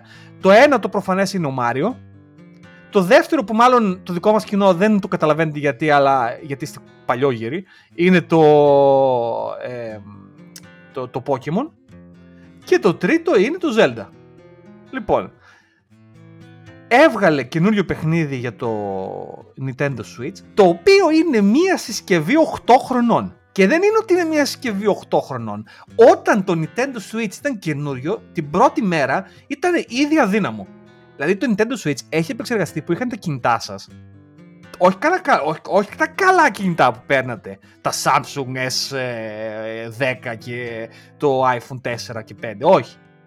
Έχει, συσκευ... έχει επεξεργαστεί που είχε τα κάτι Motorola χαζά που παίρνατε γιατί δεν είχαμε λεφτά. Δεν είναι δηλαδή. Ε, έχει, δεν ήταν καλό από την αρχή. Και παρόλα αυτά, κάναν κάτι μεγαλειώδες. Σου λέει το hardware είναι μέτριο, φίλε. Δεν θα ασχολείσαι, δεν θα ζοριστείς. Μέχρι εκεί φτάνει. Αν θες να κάνεις το διαφορετικό, κάνε focus στην τέχνη. Σαν το Χάρη Κλίν. Πάρε, Χάρη, μας λείπει. Και έχουν πάει τώρα στο Zelda και έχουν φτιάξει έναν κόσμο, ο οποίος αν συγκρίνεις τώρα το Zelda με παιχνίδια που είναι στο PlayStation 5, το Elden Ring που παίζω τώρα για παράδειγμα, μιλάμε η μέρα με τη νύχτα. Μιλάμε το Zelda είναι ε, η εποχή του χαλκού και το Elden Ring να πούμε έχει πάει στο διάστημα. Δηλαδή μιλάμε για τέτοια απόσταση ε, σε ναι. κάθε επίπεδο. Και παρόλα αυτά, αυτή, το, μέσα στον πρώτο μήνα, το Zelda έχει πουλήσει νομίζω παγκοσμίως 20 εκατομμύρια. Μιλάμε για ένα νούμερο το οποίο είναι εξωπραγματικό. Τώρα θα το κοιτάξω, μην το παίρνει με το νούμερο ακριβώς, αλλά μιλάμε για εκατομμύρια εκατομμύρια τώρα. Ε, και μπορεί, όχι, σίγουρα βασικά όπως πάει το πράγμα, να είναι το πιο ε, δημοφιλές παιχνίδι που έβγαλε η Nintendo. 8 χρόνια μετά από μια πραγματικά μέτρια συσκευή, της οποίας το μόνο update που έκανε η συσκευή είναι να άλλαξε την οθόνη και έβαλε μια OLED οθόνη αντί για την πρώτη που έχουμε εμείς στο δικό μας το παλιό. Το οποίο είναι ε, σημαντικό αν το παίζεις στο Nintendo στα χέρια, στο καναπέ κτλ. Αλλά άμα το βάζεις στην τηλεόραση, είναι, δεν έχει καμία διαφορά. δεν, δεν αλλάζει τίποτα στο ναι. Nintendo όσο αφορά την ποιότητα της ναι, εικόνας. ναι, ναι. Και γενικά αυτό που ήθελα να πω ότι κάπου εδώ η Nintendo κατά την ταπεινή μου άποψη κέρδισε. Κέρδισε ε, η κονσόλα της, okay, εντάξει, αυτή τη στιγμή την ξεπέρασε το PlayStation 5, γιατί είναι φανταστική κονσόλα, αλλά κέρδισε σε επίπεδο business, σε επίπεδο αποφάσεων, κατάφερε και είπε στους προγραμματιστές, παιδιά, κοιτάξτε να κάνετε κάτι το οποίο είναι καλό από άποψη τέχνης, από άποψη ε, γούστου και ξεχάστε το hardware, δεν έχει σημασία, είναι μέτριο ε, πραγματικά δεν ξέρω, τους θαυμάζω πάρα πολύ τους ανθρώπους στην Nintendo. Δηλαδή κάνουν κάποιες αποφάσεις οι οποίες πάνε κόντρα και ταυτόχρονα τους βγήκαν τρομερά. Δηλαδή. Ε, ήθελα να το αναφέρω σε γεγονός. Το παιχνίδι το αγόρασες; Όχι, γιατί. Θα σου πω γιατί το γιατί, γιατί, γιατί είμαι άχρηστος. Γιατί ε, το Zelda είναι ένα παιχνίδι ανοιχτού κόσμου. Π.χ. Εγώ έχω, έχω παίξει λίγο όταν πρωτοπήρα το, το Switch. Ναι, και εγώ. Δεν, μου αρέσει, δεν ήμουν ποτέ οπαδό. Ούτε και παλιά. Ναι, ούτε εγώ. Ούτε με το ζόρι προσπάθησα να παίξω λίγο. Νομίζω η γυναίκα μου λίγο παραπάνω το, το κατάφερε. Της άρεσε λίγο παραπάνω. Αλλά είμαι σε φάση εντάξει τώρα κουράστηκα. Τώρα το... Θα σου πω ακριβώς. Εγώ γενικά έχω πρόβλημα με τα παιχνίδια αυτά ανοιχτού κόσμου. Τι είναι τα παιχνίδια ανοιχτού κόσμου, τα παιχνίδια ανοιχτού κόσμου είναι που σου λένε Να, ο κόσμος μπορεί να πας όπου θες. Δεξιά, αριστερά, σκότωσε αρκούδες, ψάρεψε, κάνουν θες. Εμένα μου αρέσουν τα παιχνίδια που είναι λίγο πιο γραμμικά. Δηλαδή που, που είναι σε ναι, φάση. Ναι από την πρώτη στη δεύτερη πίστα κτλ. κτλ. Βέβαια. Εξαρτάται. Γιατί τώρα, ας πούμε, παίζω ένα παιχνίδι αυτό που σας έλεγα, το Elden Ring, για όσους ξέρετε, το οποίο είναι, δεν είναι απλά ανοιχτού κόσμου. Είναι ένα, είναι ένα ανώμαλο πράγμα. Το Elden Ring είναι δύσκολο, είναι, το, γρά, το γράψαν κάτι Ιάπωνες και είναι σε φάση δεν σου λέμε τίποτα, βρέστα μόνος. Δεν υπάρχει καμία βοήθεια, τίποτα. Βγαίνεις από τον κόσμο, με το που βγαίνει την πόρτα, έρχεται ένας τύπος σε ένα λόγο και σε σκοτώνει με τη μία. Μπαμ, πάρτα με τη μία, δεν μπορεί να κάνεις τίποτα. Δηλαδή, και παρόλα αυτά, είμαστε εγώ και κάτι άλλο ανώμαλοι, πολλοί, και δεν απλά παίζουμε αυτό το παιχνίδι 100 ώρες παιχνίδι για να το τερματίσει, έτσι. Και εγώ είμαι στην 30η ώρα και ακόμα είμαι στη δεύτερη πίστα. Δηλαδή, μιλάμε για τέτοια πράγματα. λοιπόν, το Zelda είναι ίδια φάση. Είναι Α, ναι. ίδια ακριβώς φάση. 100 ώρες παιχνίδι σε έναν αχανές κόσμο με χειρότερα γραφικά. Και είναι απλά, παιδιά, είναι στο Cult. Όσοι είναι αυτοί οι άνθρωποι που είναι στο Cult και στο Zelda, καληνύχτα. Θα το παίζουν, δηλαδή αυτή τη στιγμή είναι στο γραφείο, στη δουλειά Μιλάμε για όλες τις ηλικίες τώρα. Έτσι. Δεν λέμε ότι μικροί νέοι γέροι. Μιλάμε για όλες τις ηλικίες. Τους θαυμάζω για αυτό που καταφέρανε με αυτό το franchise είναι τρομερό.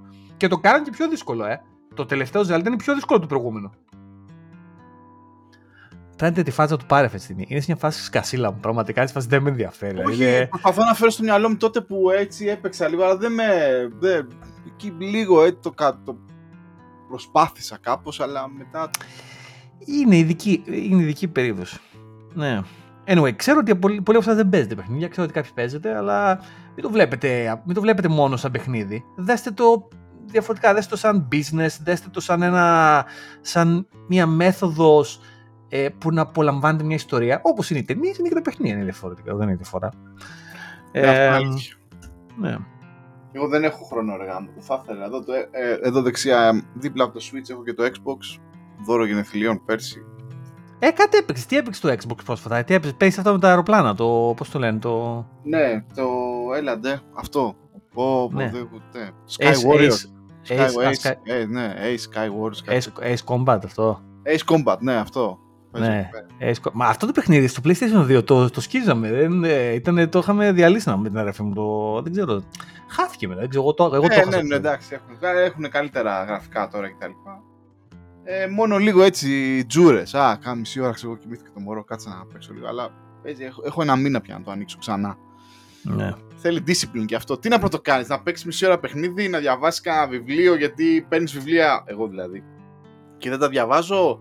Ε, δεν ξέρω, να κάτσεις να δεις τηλεόραση, να μην δεις τηλεόραση, να διαβάσεις κανένα, να δεις κανένα training στο YouTube, ξέρω εγώ. Δεν ξέρω, δεν έχω ώρα, George. Θα ήθελα λίγο παραπάνω ώρα. Ή ε, καλά, είναι θέμα discipline που λένε και εγώ δεν είμαι καλός σε αυτό. Κοίταξε, είναι το δύσκολο ότι κάπου πρέπει να κάνεις focus σε ένα πράγμα. Θα μου πεις, κάτσε ρε Τζόρτζ, κάνεις ναι, focus ναι, στο gaming. Ναι, ναι. Εγώ δεν βλέπω καθόλου τηλεόραση δηλαδή. Σχεδόν μηδέν. Δεν βλέπω σχεδόν τίποτα από τηλεόραση. Ε, ε... Φίλε, και εμείς το κόψαμε. Βλέπαμε λίγο κανένα ελληνικό σκουπίδι, κανένα Masterchef, κανένα τέτοιο, αλλά το έχουμε σταματήσει. Και έχουμε. Και γιατί τώρα βλέπαμε λίγο ελληνική τηλεόραση, Γιατί είχαμε ξεμείνει από σειρές που μας αρέσανε. Και τώρα έχουμε πιάσει. Να, ας γυρίσουμε λοιπόν τη συζήτηση σε σειρές. Βλέπω το Succession. Ρε φίλε. Που τελικά μου αρέσει. Σ' αρέσει. Ναι. Ρε φίλε, είδα στο Succession μια μισή σεζόν σχεδόν. Ναι, μια μισή σεζόν. Ρε φίλε, μου δημιουργούσε τόσο άγχος και τόσο είναι, ένταση. Είναι νευρωτικό. Αλλά είναι νευρωτικό, εγώ το πήρα λίγο προς την πλάκα. Δηλαδή το βλέπω και σαν μαύρη κομμωδία. Σε ένα, από ένα Έτσι σημείο. είναι. Έτσι είναι. Απλά εγώ σαν άνθρωπος ναι. είμαι σφουγγάρι συναισθημάτων. Ε, δεν μπορώ, τα ρουφά ναι. όλα. Οπότε ναι. μου διέλυσε τα νεύρα, δεν ε, κατάφερα. Και το βλέπεις ότι ξεκινάει, ας πούμε, και η πρώτη σεζόν πολύ νευρωτική και προβληματική, θα έλεγα, σε φάση εντάξει, έλα εντάξει. Και το πολύ προβλέψιμο και το τι κάνουν και, και συζητάγαμε και με την γυναίκα μου ότι η σκηνοθεσία δεν, είναι σαν, δεν έχει ροή, είναι σαν κολάζα από νευρωτικές ναι. ε, στιγμές των ε, πρωταγωνιστών αλλά βλέπεις ότι πως μέσα στη σεζόν μάλλον το βελτιώνουν λίγο, προσπαθούν να έχουν μια ροή και τα λοιπά. Εντάξει, νομίζω τώρα παίζεται και η τελευταία του σεζόν, οπότε κλείνει, ναι, ναι, ναι, κλείνει ναι, ναι. Η, η, η, τέτοια. Ε, τι έχουμε, έχουμε ταινιάκια τα οποία έχουμε Ρε φίλε, πήγα είδα με προσφορά του Πάρη και της τράπεζας άστο να πούμε. πήγα είδα το, το, John, το, το John Wick 4. John Wick 4, δεν έχω καταφέρει ακόμα. Ε, λοιπόν, John Wick 4. Επικός, ε, ταινιάρα. Ε, ξεκινάει η ταινία, δεν σου χαρίζεται. Η, η, η ταινία ξεκινάει και πρώτο λεπτό ε, John Wick πάνω σε άλογο και πυροβολάει άλλους με μπροστά. Δηλαδή, μιλάμε τώρα η ταινία ξεκινάει στο τρίτο δευτερόλεπτο. Δηλαδή, ε, δεν είσαι ναι, είμαι ο John Wick και έπεσα το, την ταράτσα την προηγούμενη ταινία και τώρα κάτσε να πούμε καλά. Όχι, bro. Όχι, δεν είναι αυτό το πρόβλημα. Είμαι ο John Wick, έχω όπλο, θα σας θερήσω όλους. Και ξεκινάει η ταινία με έναν ρυθμό που λες: Αποκλείεται. Δεν μπορεί αυτός ο ρυθμός να διατηρηθεί. Και δεν θα πω ότι κάνει μια μικρή κοιλιά στη μέση, διότι δεν θα το χρειάζεται καν κοιλιά. Απλά κάπου, ξέρεις, κάπου λίγο πρέπει να περπατήσει κιόλας το John Wick. Μιλάμε...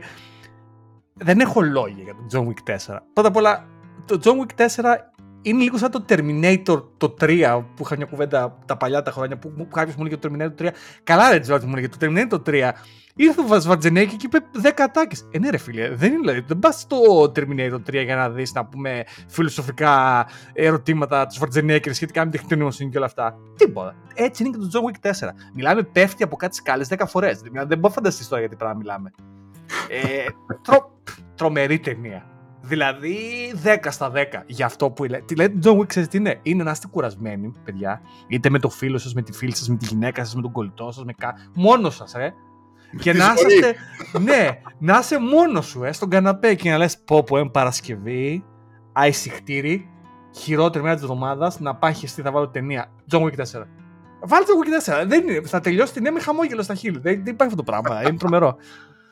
Ε, τρομερή ταινία.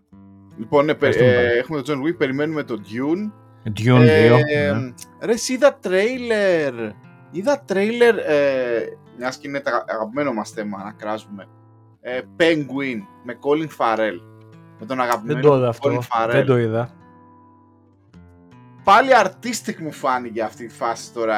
Να σου πω τι συνεχίζουμε σε αυτό το artistic με αυτούς τους τύπους εκεί πέρα. Λοιπόν, άκου, έτσι είναι η φάση. Λοιπόν, αυτό τώρα τι γίνεται. Αυτή τη στιγμή δεν έχουμε Batman να πούμε πια. Και επίσης δεν έχουμε και Superman. Γενικά δεν έχουμε DC. Για, τώρα, για το παρακολουθώ γιατί είμαι της DC, μου αρέσει και θα ήθελα. Αλλά έχουμε δεν έχουμε. κράξει, αλλά πρέπει να συνεχίσουμε θα, να κράζουμε. Πάλι, γιατί είναι κάτι που μας πονάει. Έχουμε James Gunn, τον οποίο τον προσλάβανε να είναι Artistic Director of the Universe, of the Everything, ε, ο Γαμά, ο Τάο, ο σουφλατζής του DC, να πούμε εκεί πέρα, αυτός που κρατάει την πίτα και το σουβλάκι. Να τα... Και δεν κάνει τίποτα ο άτιμος, ρε. Είσαι και λες, James, κάνε κάτι, ρε φίλε. Κάνε κάποιον cast. Και είναι στο Twitter και λέει κάθε τόσο.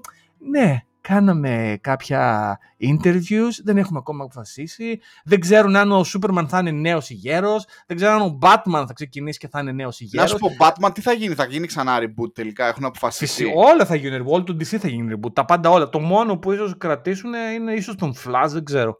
Μιλάμε. Η DC είναι σε μια κατάσταση αυτή τη στιγμή. Ένας Θεός ξέρει τι γίνεται εκεί μέσα. Πραγματικά δεν ξέρω τι, τι, τι, τι, συμβαίνει. Είτε θα βγάλουν κάποιο αριστούργημα τα επόμενα 10-15 χρόνια, είτε θα είναι το μεγαλύτερο fail όλων των εποχών. Δεν, δεν υπάρχει ενδιάμεσο αυτό το πράγμα. Τώρα παίζει και στις... Ε, αλλάζω λίγο τις είπαμε Marvel, τώρα παίζει και Guardians of the Galaxy αυτή τη στιγμή. Το Νομίζω 3, ότι ναι, έχει τον κάνουν βγει. μεγάλο το 3. Συμπα... συμπαθ... Ρε φίλε, να σου πω κάτι. Δεν ήμουν μπορώ, φαν, ρε. αλλά μέσα από τη φάση του έγινα. Δεν μπορώ, ρε φίλε. Όχι, δηλαδή, ε. δεν, μπορώ, δεν μπορώ άλλο Marvel. Δηλαδή, εγώ προσωπικά δεν, μπο- δεν μπορώ άλλο Marvel. Δηλαδή, πραγματικά Είναι ευκολόπευτα. ε, ευκολόπεπτα. Συγγνώμη. δεν, δεν, δεν μπορώ, ρε φίλε. Δηλαδή, νιώθω, νιώθω ότι έχουμε, έχουμε φτάσει στο σημείο του spaghetti western. Ξεκινήσαν τα western, τα έβλεπε ο κόσμος και το 50, 60, 70, ξέρω πότε στο διάλογο τελειώσαν τα western. Και κάποια στιγμή ήρθε το 80 και είναι σε φάση, κάτι βλακή είμαστε. Γιατί κάθομαι και βλέπουμε αυτά τα χαζά. Δηλαδή, μα, κά- κάπου νομίζω ο κόσμος έχει είμαστε αυτό το μετέχμιο. Δηλαδή, πόσοι υπερήρωες. Και, και καινούριο Thor έχουμε. ξε- Ε; Δεν Και έχω καινούριο ιδέα, ρε φίλε. Thor. Ναι, κάτι συζητάτε. Και το Thor είναι γίνεται γυναίκα, αν δεν κάνω λάθος. Κάτι ένα Πλάκα τέτοιο. κάνεις. Κάτι ένα γίνεται ένα Όχι, τέτοιο ε. σκηνικό. Ο Thor, τον είστε που έχουμε φάει με τη σαφιοκυλιά, πάει αυτός ο Thor, παραιτήθηκε. Έτσι κι αλλιώς βέβαια, ο ηθοποιός, άλλο επώδυνο. Ο Chris Haim. Ε, Μπράβο, ναι. ο Chris Hemsworth, Hemsworth πώς το, πώς το καλό Hemsworth, λέγεται, Haim, έλατε. θα κάνει, φίλε, τον ε, Gerald of Rivia. Gerald of Rivia θα κάνει τον... Όχι, δεν είναι ο ε, ίδιος ηθοποιός. Είναι, κάτσε είναι αδέρφια αυτή. Ο αδερφός του. Όχι, φίλε. Θα, ο- ε, δεν είναι πλέον αυτός που ήταν ο Γκέλ. Ο, ο- το Netflix τον έστειλε τον, ε, το δικό μας τον Το, το παιχταρά. Καβίλ, ναι, αλλά είναι, δεν είναι ο ίδιος ηθοποιός. Ο, ο, Είσαι- ο, ο- ναι. ο- ναι, απλά έχουν ίδιο όνομα. Ο ένας ήταν ο γκόμενος της Miley Cyrus. Τώρα τι μαλακίες λέμε, Ρέτσο. Δεν- δεν- πραγματικά. Τέλος, Εγώ ήθελα να πω. Μ' αρέσει η ποιος Miley κόβει, Cyrus, ποιος- by the way, να το πω. Σ' έτσι, αρέσει η μ' Miley αρέσει το- Cyrus. Εντάξει, το δεν είναι κακή η Miley. country όχι. Και, εμένα, fast, ναι. και είναι και να πω κάτι. θα- Πάλι κοντά. Η Miley Cyrus έχει καλή φωνή. Ε, δηλαδή, παιδιά, εντάξει, μεταλλάς θα, θα, θα έλεγα εγώ ότι είμαι, αλλά θα σου πω κάτι. Έχει τέσσερα τραγουδάκια η Miley που θα τα βάλω καμιά φορά. Έτσι, όταν είμαι στο, στο καθαρίζω κρεμμύδια. Θα βάλω Miley Cyrus γιατί αυτή είναι η φάση. Μου γουστάρω. Λίγο pop. Στις- Ναι, έτσι. Το λίγο κρεμμύδι στιγμή. επάνω. Ναι, ναι. το, το κάνω αυτό. Ευαίσθητες στιγμές. Ναι, α, ναι, είναι μια Λοιπόν, vulnerable στιγμή. Κάτσε τώρα. Anyway. χαοτική συζήτηση. Χαοτική. Λοιπόν, πάω τώρα να κράξω σειρά. Κάποτε αγαπημένη. Την οποία εγώ συνεχίζω και τη βλέπω. Αλλά κάθε φορά που τη βλέπω λέω άντε να τελειώσει. Ted Lasso. Έλα ρε μαλάκα. Ναι. Ted, έπρεπε Φω- να το σταματήσετε αυτό το πράγμα, παιδιά. Α, Ίσως από την πρώτη σεζόν. Ντρο- Συνεχίζω ντρο- και το βλέπω. Και George, επειδή αυτό που γίνεται είναι ότι βλέπω εγώ τα επεισόδια και στέλνω μετά στον George μήνυμα που έχει σταματήσει να το βλέπει και κράζουμε μαζί. Και του λέω: Ναι. Κοίτα αυτό και από εδώ από εκεί. Λοιπόν, Δεν είναι η μπορώ, τελευταία δουλειά. σεζόν αυτή, George. Ναι, δεν γινόταν. Δηλαδή και αυτό, εγώ είδα μέχρι το δεύτερο επεισόδιο και ήταν τέτοια εξωφρενική μιζέρια. Δηλαδή ο Τεντ Λάσο, ξέρεις πώς τον αισθάνθηκα, είναι λες και είμαστε στη Μύκονο.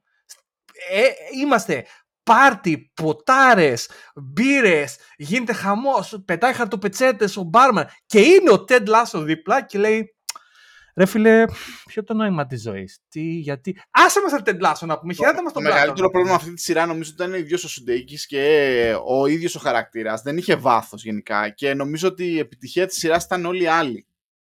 Αυτή είναι η δική μου θεωρία. Ε, ε, Δεν έχει στέγνωσε, άδικο. στέγνωσε πια, δηλαδή δεν είχε να δώσει κάτι. Χώρισε η άλλη η Αγγλίδα με τον άλλο τον ποδοσφαιριστή, αλλά είναι φίλοι. Μετά η άλλη μισή τον πρώην της, που στην άλλη ομάδα. Μετά βρήκε γκόμενο, είναι λεσβία. μετά Τέλος βρή- πάντων, ε, Κάνανε διάφορα. Ω! Ε, τέλος, είμαστε τώρα στο δέκατο επεισόδιο τρίτη σεζόν και γίνεται George αυτό που Μην μπει μην πεις spoiler. Όχι, γιατί δεν σου πω, κάποιοι όχι, μπορεί δεν να θα πω το έχουν δει, spoiler. ναι. είναι ότι ξέρεις ότι είναι, φαίνεται πώς ας πούμε όταν αποφασίζουν ότι παιδιά κοίτα να δεις πρέπει να το τελειώσουμε Ναι. και ενώ έχει μια ροή αυτή η σεζόν εκεί μπουρου μπουρου μπουρου ξαφνικά έχει αυτό το επεισόδιο και προχωράνε τις ιστορίες όλες αυτές Ταυτόχρονα τις- όλες μαζί. ταυτοχρόνως ε, και σε φέρνουν σε κάτι δεδικασμένα ας πούμε και τα λοιπά και λες α εντάξει οκ, είναι- εδώ είναι που μάλλον κάνανε ένα meeting και είπανε παιδιά πρέπει να το τελειώσουμε τώρα σε δύο επεισόδια Ναι. ε, λοιπόν, έλα, τερματίστε το τώρα από εδώ. από εκεί. Χωρίς νόημα, ρε. Χωρίς νόημα. Α, γίνεται αυτό και τα λοιπά.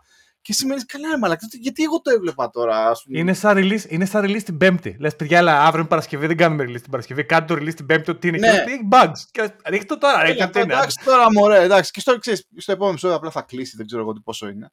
Και ε, το- Τραγική μαλακία. Α, βέβαια όμως. Βέβαια, παιδιά. Καινούρια σειρά Apple TV Plus. Silo. Ρε φίλε, το Ναι, είδα που μου το φίλε. έβγαζε η Apple. Καλό. Παιδιά, φοβερό. Must Έλα, watch. ρε. Must Θα το πάω να watch. το βάλω. Μου δίνει vibes Westworld. Μου δίνει vibes West... Παίζει να είναι και από τους ίδιους παραγωγούς. Παίζει. Πρωταγωνίστρια είναι η Βασίλισσα από το Dune. Η Ω. γκόμενα αυτή. Α, η στο Ζεντάια. Όχι η Ζεντάια. Όχι ρε, ποια, ποια είναι αυτή. Είπα και εγώ τώρα, γιατί αυτή είναι λίγο. Παράντα Όχι η Zendaya. ηθοποιός, να πούμε. Ε, η, τέτοια, η μαμά του. Τέτοιου, Ναι, ναι, ναι, κατάλαβα. Ναι, ναι, ναι. η Ναι, ναι. Αγγλίδα που παίζει και στο Mission Impossible. Το οποίο Ναι, Mission ναι, ναι. Impossible, καινούργια ταινία Mission Impossible. τώρα. Πρόσεξε, Χαμός. και, και, σε, και σε δύο, part 1 και part 2, ε. Καλά. Θα Εντάξει, γίνει φίλε, χαμός. εντάξει, κάψιμο κεφάλι, τα πάντα. Δώσε, δώσε Tom Cruise μέχρι Tom τέλους. Cruise με 62 70 χρόνων θα πηδάει από ουρανοξύστες στο Ναι, ναι, ρε, θα, φίλε, μας, θα μας όχι, διαλύσει τα respect- μυαλά. Respect τον Tom, ρε φίλε, το ζει. Ναι, Και γενικά, Εντάξει. ό,τι κάνει δεν είναι flops πια. Το Όχι. πολεμάει με τον μέχρι τρόπο. τέλους. Είναι επαγγελματίας. Μπορεί να είναι Πήγε, πήγε ψυχανόμαλος εκεί, ρε Scientology. φίλε, ε, έβγαλε Top Gun, δεν, τη- δεν το γάμισε, ρε φίλε, το Όχι, ανέβασε. φίλε. Το ανέβασε, άκου να δεις. Μπράβο, Το του, ανέβασε. Το δίκιο. μπράβο. του. Και το Mission Impossible έχει σταθερά ανωδική πορεία. Ναι. Που θα έλεγες μετά από τόσο καιρό, ε, Ναι. πόσο; Να μην μιλήσουμε για τη μαλακία του James Bond. να μου- Μπράβο, ε, εκεί, ε, γιατί ε, αυτή ε, είναι η σύγκριση. γι' αυτό γιατί αυτή είναι η ταιριάζουμε, σύγκριση. Γιατί είμαστε haters στα ίδια πράγματα. Δεν, άκουνε, το, τώρα, που- τι, κα- καλά η κουβέντα. Είσαι παιδιά, ρομαντικός, είσαι ρομαντικός, το ξέρω, αλλά. Έχει, έχει γίνει ένα χάος, αλλά πρόσεξε. Θα κερδάει πάντα για μένα. Πρόσεξε.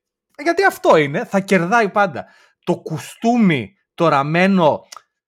Που η γνώμη μου ήταν το κουστούμι, δεν ήταν καλά ραμμένα τα κουστούμια τώρα στη Λεσέστεν. Ήταν πολύ στενά να πούμε για τον Daniel Craig να μην εκεί πέρα. Αλλά Anyway, το, το, το, το, κολλητό κουστούμι με την Aston Martin χτυπάει στο συνέστημα, ρε φίλε. Και τέλος πάντων, να πω την αλήθεια, το Casino Royale ήταν ωραία ταινία.